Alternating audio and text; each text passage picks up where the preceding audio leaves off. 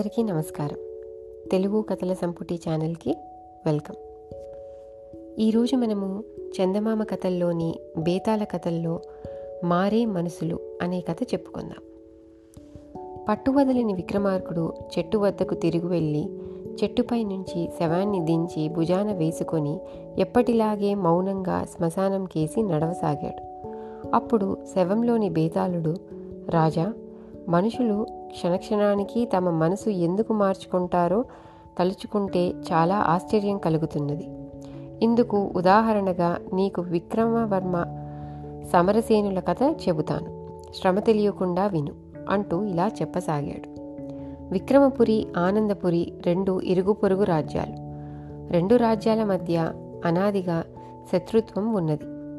కొన్ని తరాలుగా పరిస్థితులు విషమించినప్పుడల్లా ఆ రెండు రాజ్యాల మధ్య యుద్ధాలు జరిగాయి. ప్రతిసారి ఈ యుద్ధాల్లో ఎంతో ధన జన నష్టం జరిగేది. కానీ ఏ ఒక్క రాజ్యము రెండవ దాన్ని గెలవలేకపోయేది. ఈ తరంలో విక్రమపురికి విక్రమవర్మ రాజు అయ్యాడు. ఆనందపురికి ఆనందవర్మ రాజుగా భద్రపాలుడు మంత్రిగా సమరసేనుడు సేనాధిపతిగా వచ్చారు. ఆనందవర్మ రాజవుతూనే విక్రమపురిని జయించాలని పట్టుబట్టాడు. ఇందుకు మంత్రి భద్రపాలుడు రాజును పూర్తిగా సమర్థిస్తూ విక్రమపురిని జయించడం ద్వారా మన పూర్వీకులు సాధించలేని పనిని మనం సాధించిన వాళ్ళవుతాం. ఆ విధంగా మన ఆనందపురి రాజ్య గౌరవ ప్రతిష్టలు ఎంతగానో ఇనుమడిస్తాయి అన్నాడు. ఇందుకు సేనాని సమరసేనుడు వ్యతిరేకిస్తూ రాజుతో మహారాజా ఈనాటి వరకు ఈ రెండు రాజ్యాల మధ్య జరిగిన యుద్ధాల వల్ల ప్రజలు ఎంతగానో నష్టపోయారు. రెండు రాజ్యాలు సమానమైన బలం కలిగి రెండు రాజ్యాలు సమానమైన బలం గలవి కావడంతో ఒకదాన్నొకటి జయించలేకపోయాయి. కారణం లేకుండానే కొన్ని తరాలుగా ఏదో ఆనవాయితీగా ఈ యుద్ధాలు జరుగుతున్నట్టు తోస్తోంది. మనం విక్రమపురితో స్నేహం పాటించడం అన్ని విధాలా మంచిది అన్నాడు. కానీ రాజు ఆనందవర్మ సమరసేనుడి సలహాను కాదని వెంటనే యుద్ధ ప్రయత్నాలు ప్రారంభించమన్నాడు. ఆ తరువాత సమరసేనుడు సైనికులకు శిక్షణ ఇవ్వడంలోనూ కోట రక్షణలను మరింత కట్టుదిట్టడం చేయడంలోనూ నిమగ్నుడయ్యాడు. మంత్రి భద్రపాలుడు యుద్ధావసరాలను ప్రజల నుంచి మరింతగా పన్నులు వసూలు చేసే పని ప్రారంభించాడు. విక్రమపురి రాజైన విక్రమవర్మ మంచి వీరుడి కాక పరిపాలనా దక్షత సూక్ష్మబుద్ధి కలవాడు. అతడు ఆనందవర్మ యుద్ధ ప్రయత్నాలను గురించి తన గూఢాచారుల ద్వారా తెలుసుకొని శత్రువు దాడిని ఎదుర్కొనేందుకు తన నెల్ని సర్వసన్నద్ధంగా ఉంచాడు. కొద్ది రోజులు జరిగాయి. ఆనందవర్మ తన రాజ్యాన్ని ముట్టడించకముందే తాను ఆనందపురిని ముట్టడించడం మంచిదన్న నిర్ణయానికి వచ్చాడు విక్రమవర్మ. ఆ వెంటనే అతడు సైన్యాలతో ఆనందపురి మీదికి దాడి వచ్చాడు. రాజు ఆనందవర్మ తన సైన్యాలకు కోట నుంచి బయటికి పోయి విక్రమవర్మ సేనలను ఎదుర్కోవలసిందిగా ఆజ్ఞ ఇచ్చాడు. ఇరుపక్షాల సేనల మధ్య కొన్ని రోజుల పాటు భయంకర యుద్ధం జరిగింది. విక్రమవర్మ తన సేనలకు స్వయంగా నాయకత్వం వహించి నడుపుతున్నాడని తెలిసి ఆనందవర్మ కూడా తానే సేనా నాయకత్వం తీసుకున్నాడు. ఇది జరిగిన మరుసటి రోజున శత్రుపక్షం నుంచి వచ్చిన విషం పూసిన బాణాల దెబ్బతిని అతడు మరణించాడు.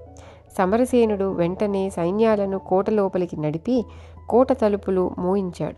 ఆనందవర్మకు వారసులు లేకపోవడంతో ఇప్పుడేం చేయాలన్న సమస్య ఎదురైంది. తమ రాజు చనిపోయాడు కనుక తాము యుద్ధంలో ఓడినట్టు ఒప్పుకొని విక్రమవర్మతో సంధి చేసుకుందాం అన్నాడు మంత్రి భద్రపాలుడు. సమరసేనుడు ఇందుకు వ్యతిరేకిస్తూ మన కోట చాలా బలమైనది. కొన్ని నెలలకు సరిపడా ఆహార పదార్థాలు నిల్వ ఉన్నది. ఇక్కడ ఉండే యుద్ధం సాగిద్దాం. మనల్ని జయించలేననే అభిప్రాయం విక్రమవర్మకు కలగగానే సంధి రాయవారాలు నడుపుదాం. ఇప్పుడైతే అతడి సంధి షరతులు చాలా కఠినంగా ఉండే అవకాశం ఉన్నది అన్నాడు. కోటను పట్టుకునేందుకు విక్రమవర్మ చేసిన ప్రయత్నాలేవీ ఫలించలేదు. అతడు కోట ముట్టడి ఎత్తివేసి తిరిగి తన రాజ్యానికి పోదామన్న ఆలోచనలో ఉండగా భద్రపాలుడి వల్ల అతడికి విజయావకాశాలు కనిపించాయి. ఆనందవర్మ మరణించాక సమరసేనుడు తానే ఆనందపురికి రాజు కావాలని చూస్తున్నాడన్న అనుమానం భద్రపాలుడికి కలిగింది. అలా జరిగితే తన మంత్రి పదవికి ముప్పు రావచ్చు. అందువల్ల అతడు కోటను విక్రమవర్మకు స్వాధీనం చేసి తన మంత్ర పదవిని కాపాడుకోవాలనుకొని చారుల ద్వారా విక్రమవర్మతో రహస్యంగా రాయబారాలు ప్రారంభించాడు.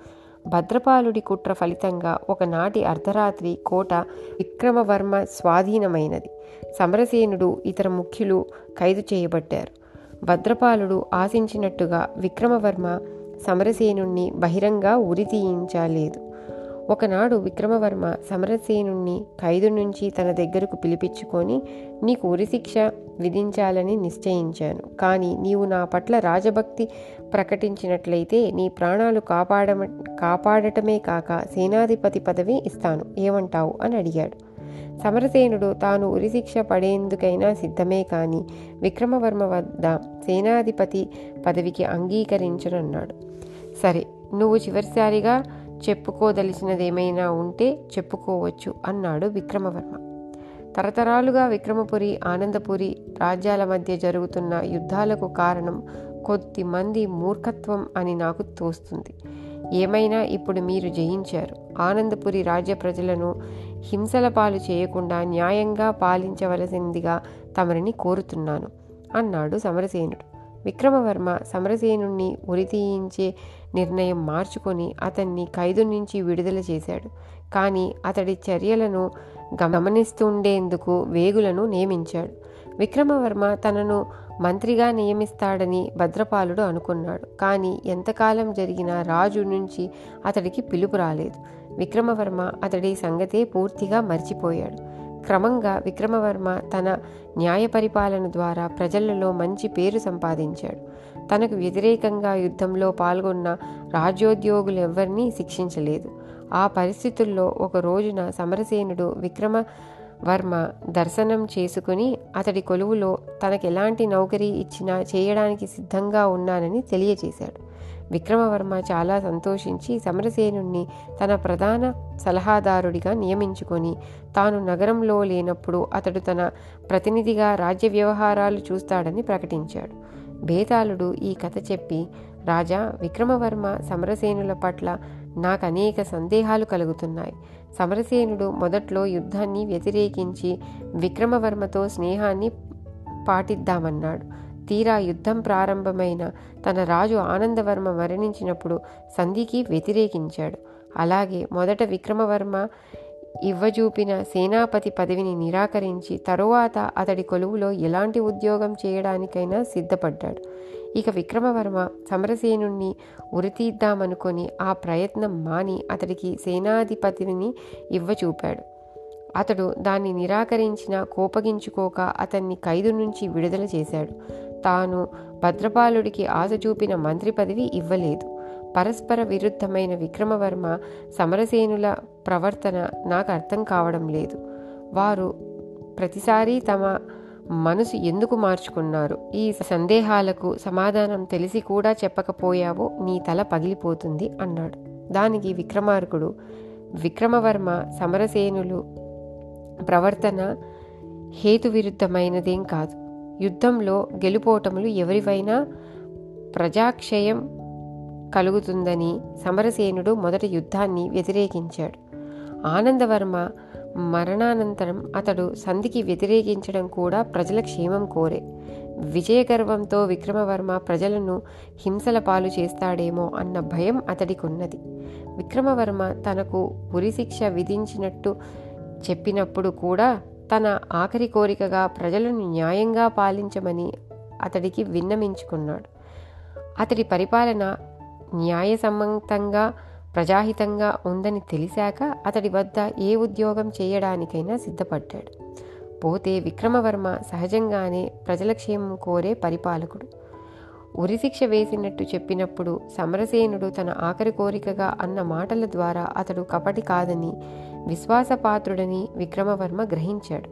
ఆ కారణంగానే సమరసేనుడు తన దగ్గరకు ఉద్యోగం చేస్తానంటూ వచ్చినప్పుడు తన ప్రధాన సలహాదారుడిగా నియమించుకున్నాడు అన్నాడు.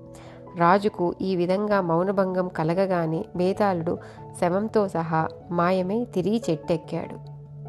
ఇది కథ. తిరిగి ఇంకో కథతో మళ్ళీ కలుద్దాం. అంతవరకు సెలవు.